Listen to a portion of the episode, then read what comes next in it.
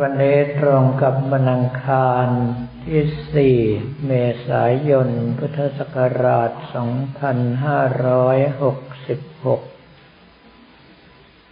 กับผมมาธรรมภาพไปให้หมอผ่าตัดมา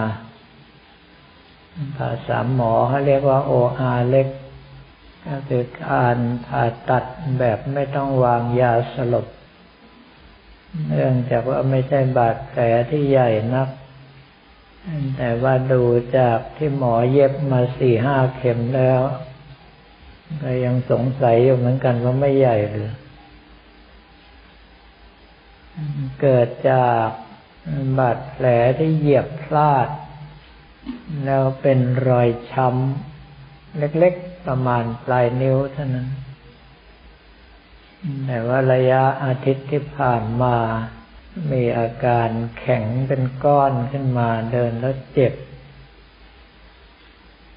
ตั้งใจว่าจะผ่าเอง แต่ก็นึกขึ้นมาได้ว่าเรามีโรงพยาบาลทั้งโรงอยู่ในมือก็ลองถาม หมอนุย้ยแพทย์หญิงนวลจันทร์เวชสวนมณี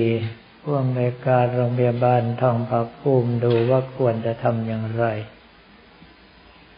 ปรากฏว่าหมอนุ้ยนอกจากมาด้วยตัวเองแล้วยังเอาหมอมาอีกสองคน ลงความเห็นว่าอย่าผ่าเอง เพราะว่า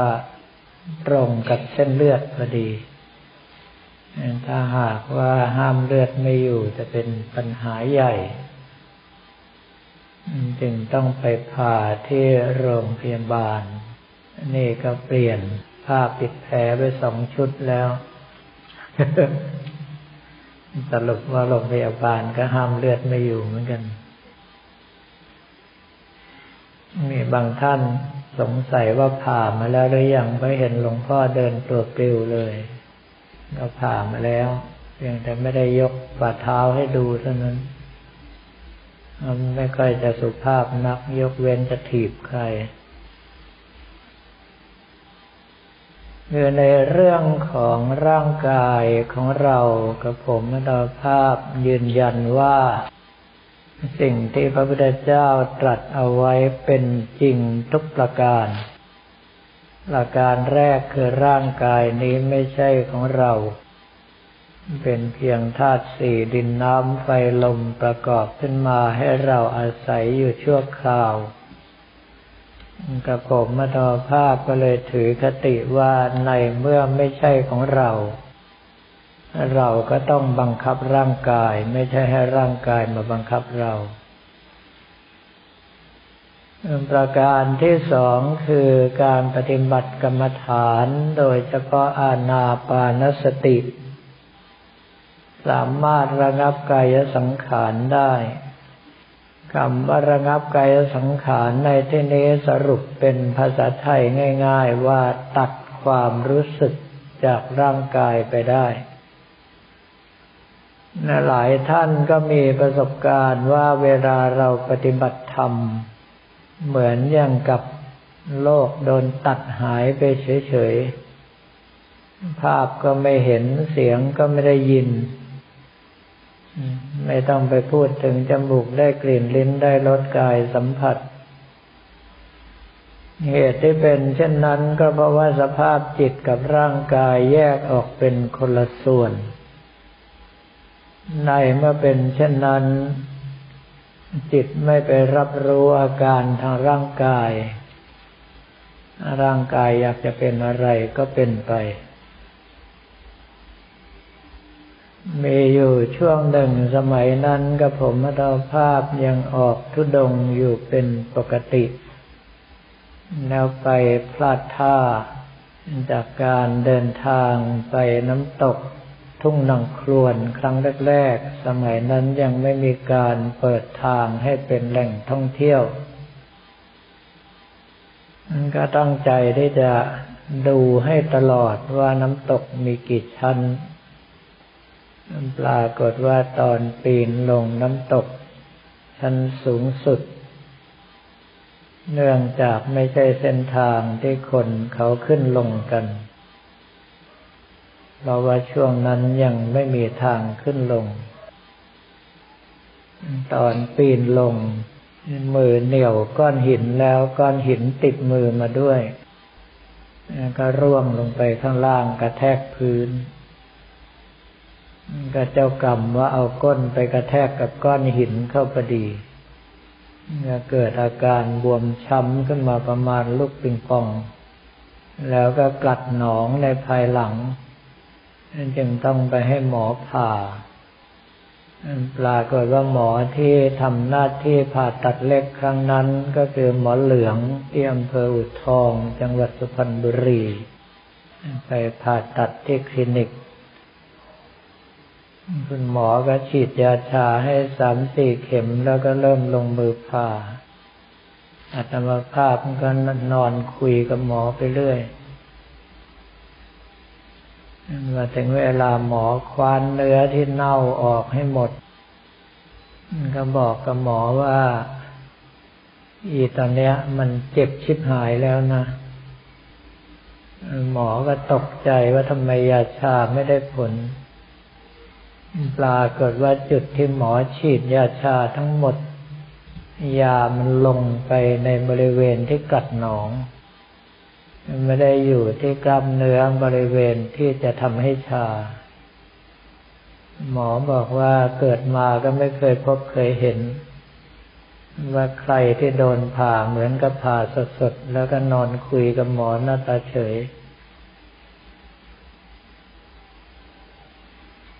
ครั้งนี้ก็นอนให้หมอผ่าเจ้ากรรมว่าเครื่องอัตโนมัติมันร้องขึ้นมาพอดี มันก็เลยถามหมอว่าตกลงมันแจ้งว่าหัวใจหยุดเต้นแล้วใช่ไหม ก็เลยทำให้บรรยากาศในห้องผ่าตัดหายเครียดไปได้ อีกประการหนึ่งก็คือการที่การปฏิบัติธรรมของเรา ถ้าสามารถทรงรูปฌานหนึ่งสองสามสี่ได้คล่องตัวแล้วก็ควรที่จะจับกระสินกองใดกองหนึ่งขึ้นมา เว้นเสียจากอาโลกกสินก็คือแสงสว่างกับอากาศกสินก็คือการพิจารณาช่องว่าง ถามว่าทำไมถึงต้องเว้น เพราะว่าการที่เราจะทำเป็นอรูปฌานนั้น ตัวอากาศกสินคือช่องว่างมีความคล้ายคลึงกันมาก ถ้าเราแยกไม่ออก ก็จะไม่สามารถทำเป็นอรูปฌานได้ ส่วนอาโลกกสินนั้นเป็นการจับแสงสว่าง ถ้าหากว่าเผลอกำหนดผิด ก็จะไม่เป็นอรูปฌานเช่นกัน แล้วถ้าถามว่าอากาศกสินกับอากาสานัญจายตนะฌานต่างกันอย่างไร ต่างกันตรงที่ว่าอากาศกสินนั้นเขาจับแค่ช่องว่าง ส่วนอากาสานัญจายตนะฌานนั้นจับความกว้างไม่มีขอบเขตของอากาศ ฟังดูเรื่องไหมเนี่ยคราวนี้ถ้าหากว่าเราทำไปจนกระทั่งถึงเนวสัญญานาสัญญายตนะฌานที่เป็นอรูปฌานที่สี่หรือสมาบัติที่แปดเกิดอะไรขึ้นกับร่างกายเราก็ทำไม่รู้ไม่ชี้ได้ อย่างหลวงพ่อเกษมเขมโกสำนักสุสานไตรลักษณ ท่านนั่งตากแดดร้อนเปรี้ยงๆอยู่เป็นเดือนๆจนหนังลอกเป็นแผ่นๆก็ไม่เห็นท่านเป็นอะไรก็คือร้อนก็ทำเป็นไม่ร้อนหนาวก็ทำเป็นไม่หนาว หิวก็ทำเป็นไม่หิว เป็นอาการที่กำลังจิตมีสภาพเหนือกว่าร่างกาย ความจริงตั้งแต่ปฐมฌานขึ้นไปก็มีสภาพที่เหนือกว่าร่างกายแล้ว แต่ว่าไม่มาก ถ้าจะเอาระดับสูงสุด ก็ต้องถึงสมาบัติที่แปดหรืออรูปฌานที่สี่แล้วอรูปฌานเป็นเรื่องที่แปลกมาก ไม่ว่าจะเป็นอรูปฌานที่หนึ่งที่สองที่สามที่สี่กำลังก็คือฌานสี่ทั้งหมด เพียงแต่ว่ากำหนดภาพกระสินขึ้นมาแล้วทิ้ง หรือที่ภาษาโบราณเรียกว่าเพิกภาพนั้นเสีย แล้วก็ไปจับความว่างของอากาศบ้าง จับความไม่มีขอบเขตของวิญญาณบ้าง จับความไม่เหลืออะไรแม้แต่น้อยหนึ่งเลยบ้างจนทั้งท้ายสุดรู้สึกก็ทำเป็นไม่รู้สึกบ้าง ในเรื่องของสมาธิทั่วๆไป ถ้าท่านทั้งหลายมีของเก่าอยู่ สามารถที่จะกระโดดข้ามขั้นได้ บางท่านตั้งใจภาวนาเอาแค่ปฐมฌานอาจจะไปถึงฌานสี่โดยไม่รู้ตัวเราว่ามีความชำนาญในชาติก่อนๆมา แต่อรูปฌานอย่างไรก็ต้องไปตามลำดับ เพราะว่าอากาสานัญจายตนะฌานนั้นจับความว่างไม่มีขอบเขตของอากาศ พอขยับไปเป็นอรูปฌานที่สองคือวิญญาณัญจายตนะฌานนั้น จะกำหนดความรู้สึกว่าถึงแม้อากาศนี้จะว่างอยู่ แต่เรายังสามารถใช้ความรู้สึกคือวิญญาณกำหนดขอบเขตนั้นได้ จึงไปจับความกว้างไม่มีขอบเขตของวิญญาณแทน เมื่อก้าวเข้าไปถึงอากินจัญญายตนะฌานอรูปฌานที่สามก็เพิ่มความรู้สึกเข้าไปว่าแม้ความรู้สึกของเราจะไม่มีขอบเขต แต่จิตนี้ก็ยังหน่วงยึดอยู่ ก็คือเราต้องยึดความรู้สึกที่ว่าไม่มีขอบเขตนั้น ก็จะปล่อยวางลง กลายเป็นว่าอะไรแม้แต่น้อยหนึ่งก็ไม่ยึดเอาไว้ เมื่อมาถึงตรงจุดนี้แล้วถึงจะรู้สึกทำเป็นไม่รู้สึกได้ ก็คือเนวสัญญานาสัญญายตนะฌานอรูปฌานที่สี่ ฟังฟังเอาไว้ก่อนเผื่อใครมีโอกาสทำได้บ้าง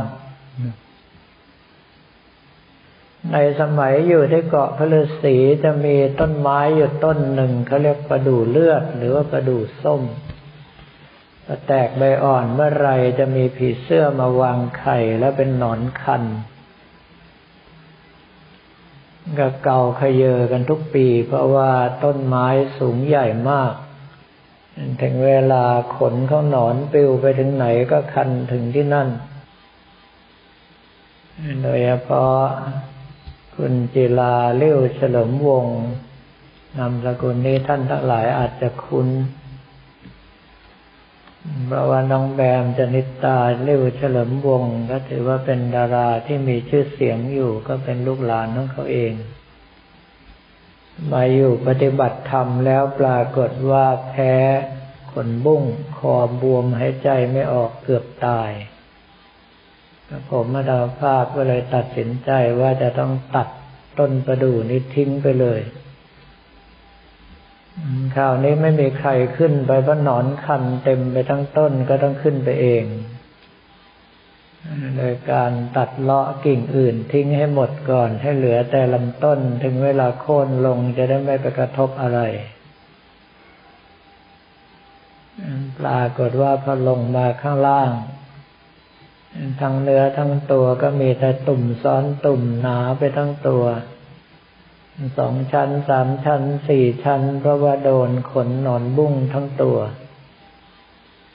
หลังจากอาบน้ำอาบท่าเสร็จสับเรียบร้อยแล้ว ตอนนั้นทิศตู่ยังบวชเป็นสมณเณรอยู่ก็มาถามว่าหลวงพี่ไม่คันเลยครับมึงก็อย่าไปคิดถึงสิวะจนป่านนี้ทิศตู่รู้หรือยังก็ไม่รู้ ว่าตอนนั้นกับผมมัต้องมาภาพทำอะไรอยู่ว่าถ้าเป็นคนทั่วๆไปก็คงเก่ากันเลือดเข้าเลือดออกไปเรียบร้อยแล้ว ดังนั้นสิ่งที่พระพุทธเจ้าตรัสสอนเรามาไม่ว่าจะเป็นสมถกรรมฐานคือการระงับใจให้สงบ รักโลกโกรธหลงกินไม่ได้ชั่วคราว หรือว่าวิปัสสนากรรมฐานการรู้แจ้งเห็นจริง สภาพจิตยอมรับและปล่อยวางได้ก็ตามล้วนแล้วแต่มีประโยชน์ทั้งสิ้น ทั้งสองอย่างต้องทำควบคู่กันไปถึงจะเกิดผลเร็วมาก แล้วถ้าหากว่าท่านทั้งหลายทำมาในด้านของรูปฌานอย่างน้อยๆกำลังใจก็ควบคุมร่างกายได้ในระดับหนึ่ง เจ็บไข้ได้ป่วยก็แสดงออกน้อย แต่ถ้าทำมาทางอรูปฌานก็ไม่ใส่ใจร่างกายไปเลย ก็ถือว่าถ้าจะใช้ประโยชน์แค่ทางโลกโลกก็มีประโยชน์มากตรงที่ระงับอาการทางร่างกายได้ แต่ถ้าจะใช้ประโยชน์ในทางธรรมก็จำเป็นอย่างยิ่งที่ท่านทั้งหลาย จะต้องกลับไปพิจารณาในวิปัสสนาญาณให้เห็นชัดเจนว่าร่างกายนี้ไม่เที่ยงอย่างไร เป็นทุกข์อย่างไร ไม่ใช่เราไม่ใช่ของเราอย่างไร ถ้าสภาพจิตยอมรับก็จะปล่อยวางการยึดมั่นถือมั่น ปล่อยได้มากเท่าไรความเป็นพระริยเจ้าก็เข้าถึงเรามากเท่านั้นสำหรับวันนี้ก็ขอเรียนถวายพระภิกษุสมณเณรของเราและบอกกล่าวแก่ญาติโยมแต่เพียงเท่านี้